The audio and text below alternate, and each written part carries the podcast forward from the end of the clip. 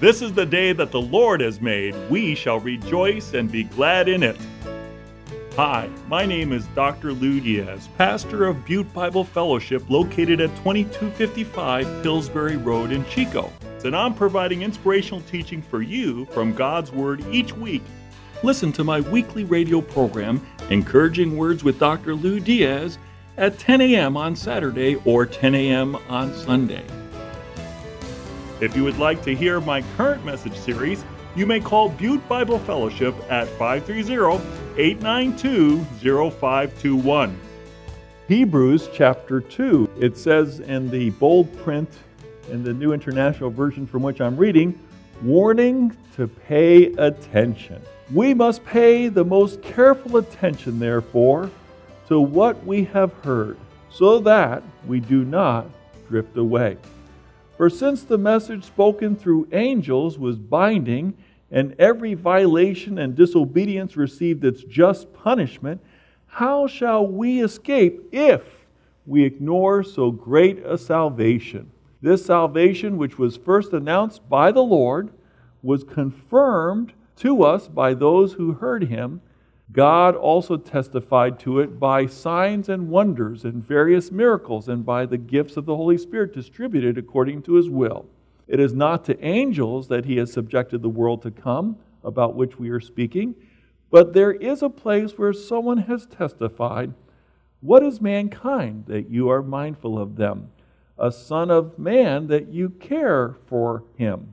You made them a little lower than the angels you crowned them with glory and honor and put everything under their feet. In putting everything under them, God left nothing that is not subject to them. Yet at present we do not see everything subject to them. But we do see Jesus, who was made lower than the angels for a little while, now crowned with glory and honor because he suffered death, so that by the grace of God he might taste death for everyone. In bringing many sons and daughters to glory, it was fitting that God, for for whom and through whom everything exists, should make the pioneer of their salvation perfect through what he suffered. Both the one who makes people holy and those who are made holy are of the same family. So Jesus is not ashamed to call them brothers and sisters. He says, I will declare your name to my brothers and sisters. In the assembly I will sing your praises. And again, I will put my trust in him. And again he says, Here I am, and the children God has given me. Since the children have flesh and blood, he too shared in their humanity, so that by his death he might break the power of him who holds the power of death, that is, the devil, and free those who all their lives were held in slavery by their fear of death. For surely it is not angels he helps, but Abraham's descendants. For this reason he had to be made like them, fully human in every way, in order that he might become a merciful and faithful high priest in service to God, and that he might make atonement for the sins of the people, because he himself suffered when he was tempted. He is able to help those who are being tempted. Let us pray. Our Heavenly Father, thank you for your word. Thank you for the truth we have before us, and please speak to our hearts by your Holy Spirit and help us to apply these truths to our lives. In Jesus' name, Amen. The title of this message is Why We Need to Listen to Jesus. Hebrews chapter 2 speaks of listening. It says we must pay the most careful attention, therefore, to what we have heard. Can we be honest about listening to the Lord and listening in general? Do we hear but not listen? That is, we give mental assent. I heard what you said, but memory is absent. I didn't follow through. We didn't keep what was said ever before us. We let it slip to the side and become unimportant or out of sight, out of mind. Do we acknowledge but not follow through? We have intention without retention. Oh Lord, yes, I'll obey you. Yes, Lord, I'll go wherever you want me to go but then we don't follow through. We don't do what God asked us to do. Do we believe but not keep on trusting? Feeble faith fails when tested, but trusting faith grows when tested. Do we have a feeble faith or a growing faith? Do we say, Yes, I believe, or Yes, one time I received Jesus, but then we don't keep on trusting? Or when the storms come, we start doubting? The Lord wants us to hang on to Him for dear life. He wants us to listen to Him. He wants us to obey Him. Someone said in the past, Read my lips. The simple command here, the warning here, is that we are to pay att- most careful attention to what we have heard. The first part of this equation is we've got to hear it accurately if we're going to obey it properly. So we have to read the Lord's lips. We need to understand what the Lord is saying and then obey it by keeping it ever in front of us as priority and um, applying it. In two words, we need to focus and we need to follow through. That is what is entailed in listening and paying attention. Paying attention is hard work because it requires discipline, the discipline of actually listening with our heart and storing it in our heart as well as in following through. Now, why is it important for us to listen to the Lord? Number one, to prevent the erosion of our faith. It says in Hebrews 2, verse 1, the latter part, so that we do not drift away. Does anyone have in their mind a good example of erosion? Given the rainstorms that we've had, we know of landslides. Why do landslides occur? Because the plantings are minimal or non existent that hold the soil together. And because of that lack of a root system, it goes to the side, it slides down. So the storms of life reveal the weak spots in your life where you are not holding together because you don't have a strong enough root system, reaching out and holding on to the truth of God's Word, you will slip, slide away. Slip, slide away. Here it says, drift away. A boat that has slipped away from its moorings is drifting away from the safe harbor into the treacherous sea with its waves.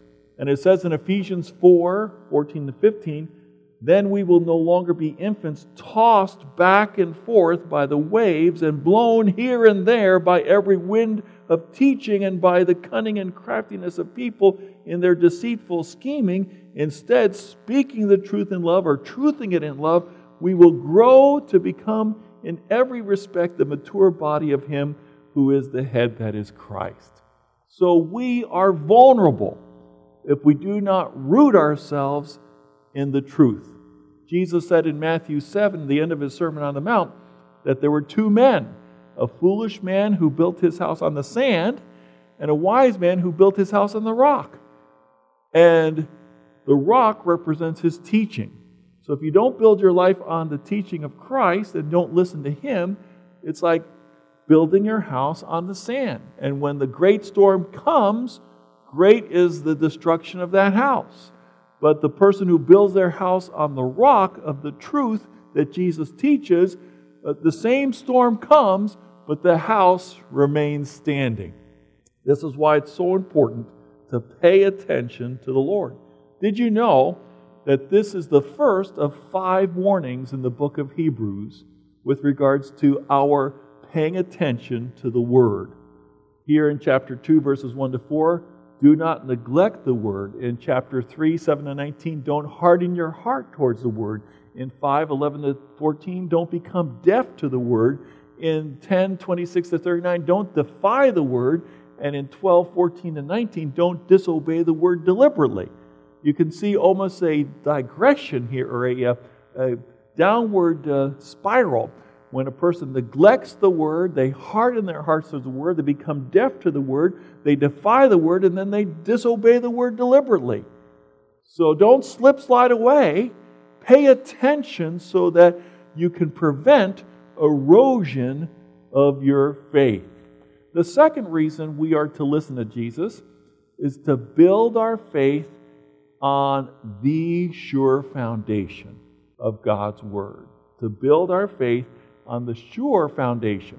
Here it says in Hebrews chapter 2, verses 2 to 4 For since the message spoken through angels was binding, and every violation and disobedience received its just punishment, how shall we escape if we ignore so great a salvation? This is an argument from lesser to greater. If the angels delivered the law to Moses, as it says in Galatians 3:19, and that was binding. There was consequences and penalties for disobeying the law. How much more will a person experience penalty and consequences if they ignore the gospel of grace presented by Jesus. So here's the law, which was serious. Here's the gospel that you are saved not by works, but by faith in Christ, which is more serious. Don't neglect it. You can't pay for your own sins. Jesus paid for your sins. Trust in Him for your salvation alone. And that brings up the Reformation in my mind. During the time of Reformation, the Catholic Church was so off base that Martin Luther came up with five correctives that put the church on biblical center. And those five were the Word alone, faith alone, grace alone, Christ alone, for God's glory alone.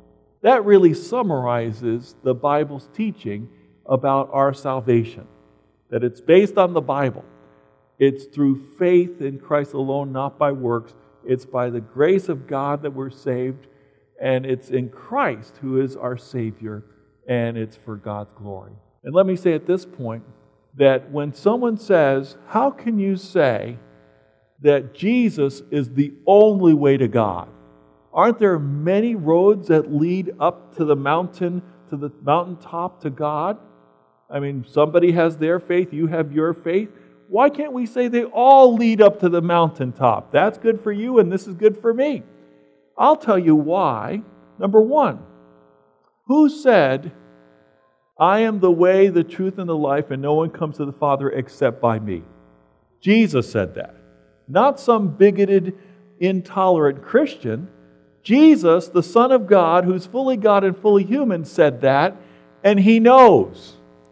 So when we say we're quoting Jesus, we're not saying it because we want to say we're the only religion and we're the right religion and the true religion. We're quoting Jesus. And Jesus said, This is true. I am the way, the truth, and the life, and no one comes to the Father except by through me.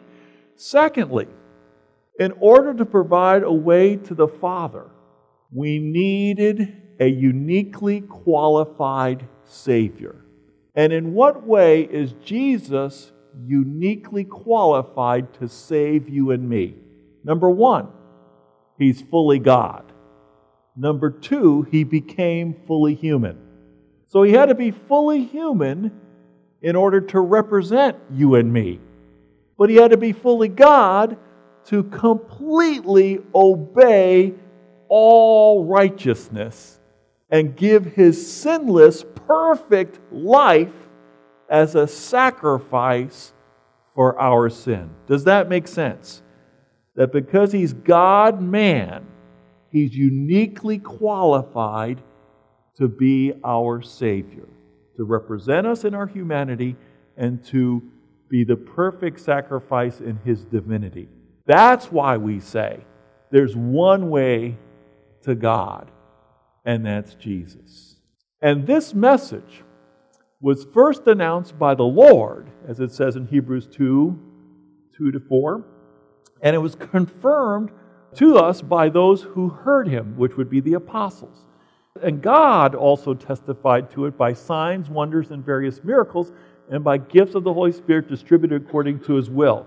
So, how do we know that this message is true? Number one, Jesus told us. Number two, the apostles told us. Number three, God confirmed it with supernatural signs and wonders and miracles that validated and authenticated that this is from Him.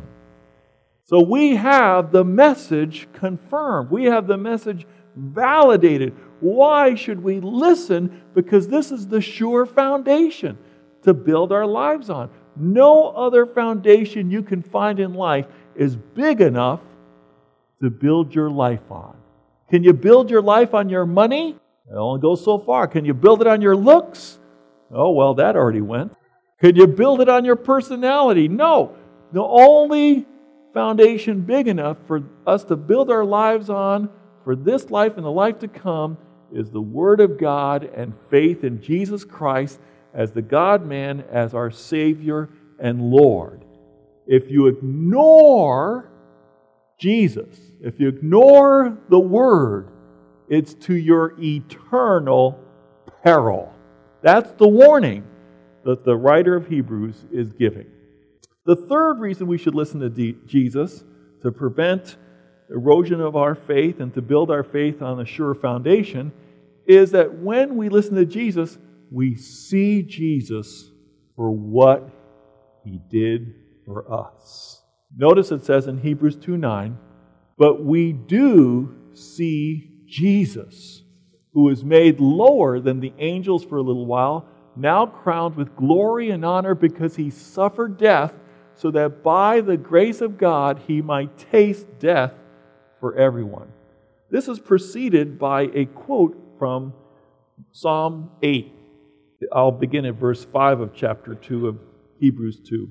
It is not to angels that he subjected the world to come, about which we are speaking, but there is a place where someone has testified, What is mankind that you are mindful of him, a son of man that you care for him?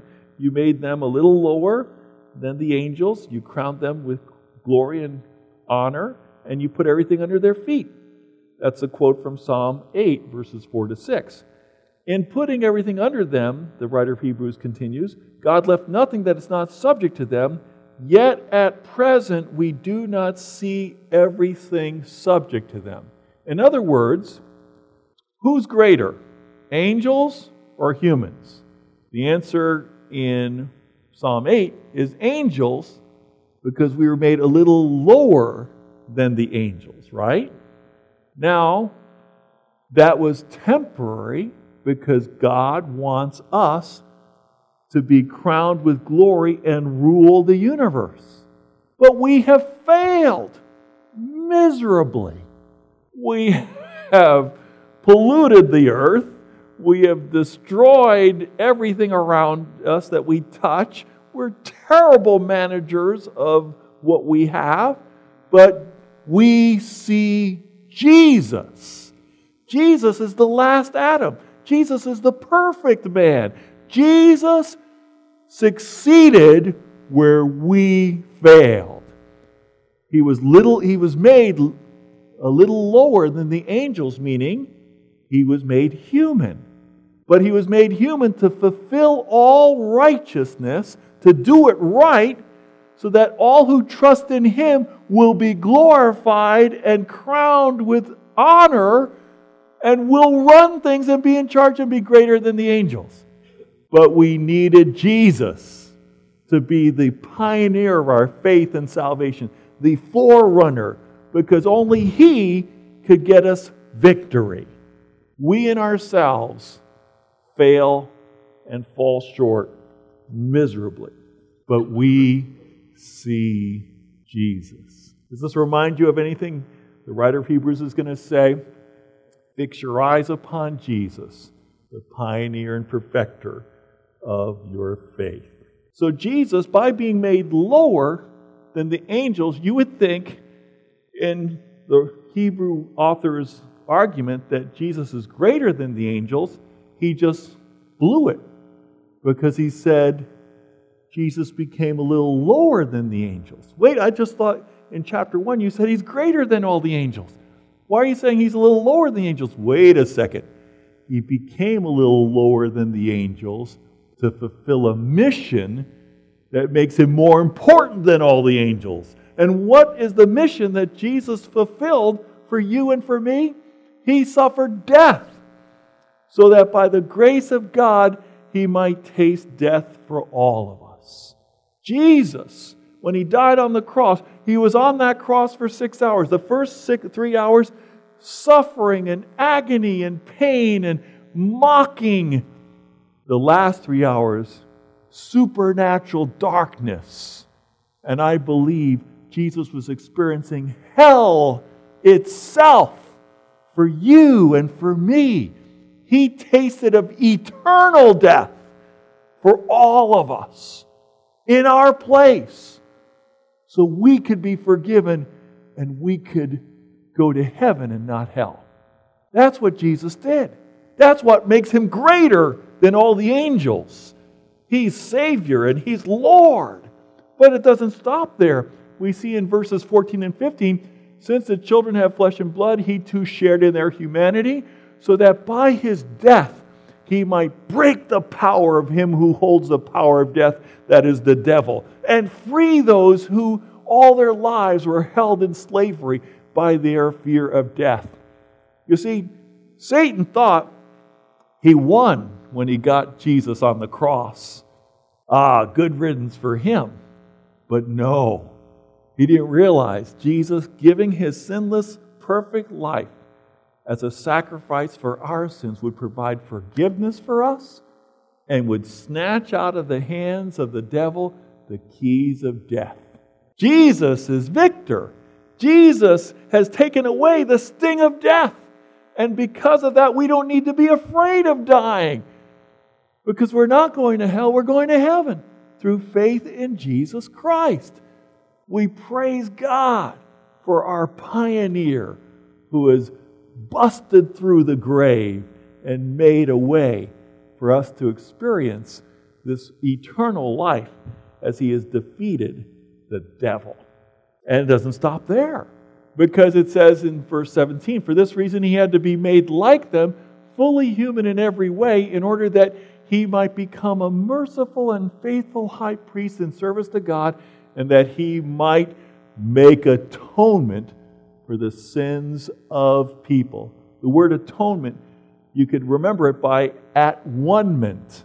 Two parties that were estranged and not talking to each other are made at one again.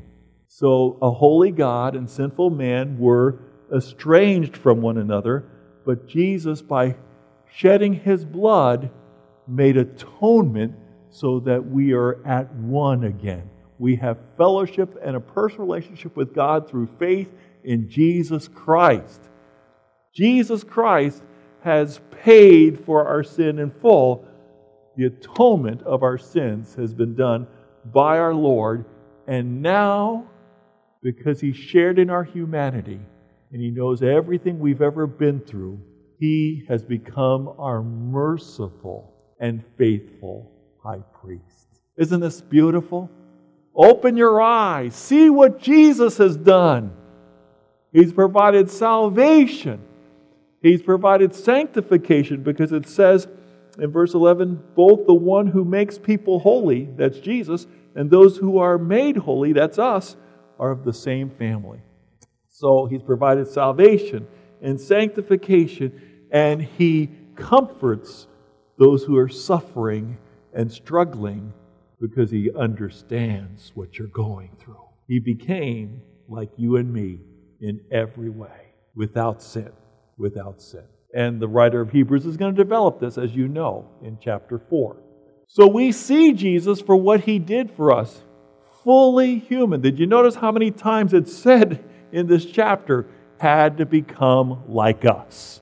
He had to be human, fully human, and go through all that we've gone through, including suffering, in order to represent us, in order to understand us, in order to minister to us.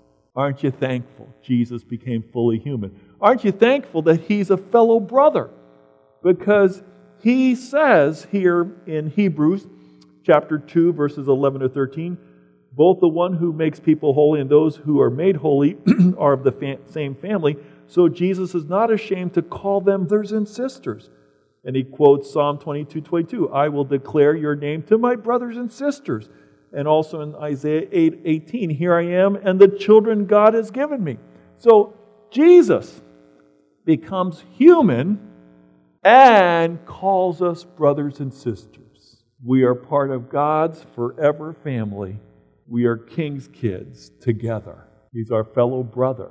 And then he's our faithful sufferer. In verse 9, it talks about how he suffered death. In verse 10, it says how he um, was made the pioneer of our salvation through what he suffered. By the way, the word pioneer means chief. He has become the leader, the chief person who has foraged and, and broken through on our behalf so that we could have salvation. And the only way he could do that was by staying faithful through all he went through the temptations of the devil, the mockings of people, the torturous uh, treatment he experienced, and the crucifixion on the cross. Jesus remained faithful so he could show us the way through struggles and suffering on how we could remain faithful. This is very important to the people who are reading or hearing the book of Hebrews because they're going through a time of persecution. They are suffering, they are struggling. And the writer of Hebrews is saying, focus on Jesus, see Jesus, the faithful sufferer. And that leads us to our last point. Why should we listen to Jesus? Because we need to rely upon Jesus for comforting help. Verse 18 Because he himself suffered when he was tempted, he is able to help those who are being tempted. Now, again, he's going to develop this in chapter 4, the sympathetic high priest. But right now in chapter 2, I think he's made his case pretty clear, hasn't he? He shared in our humanity, so he knows the ups and downs of being human. He knows what it's like to be tempted, he knows what it's like to go through trials, and he remained faithful.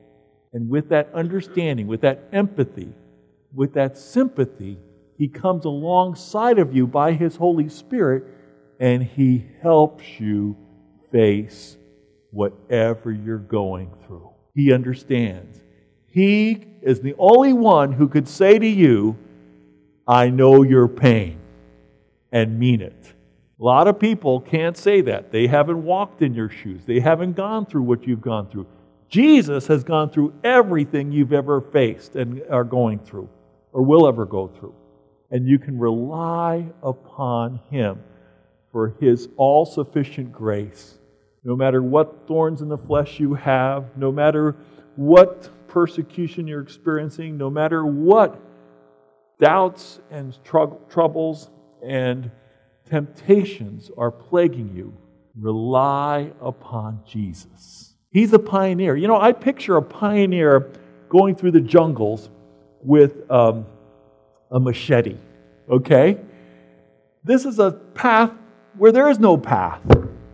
But the forerunner is taking the machete and he's chopping those things down, and you're following after him.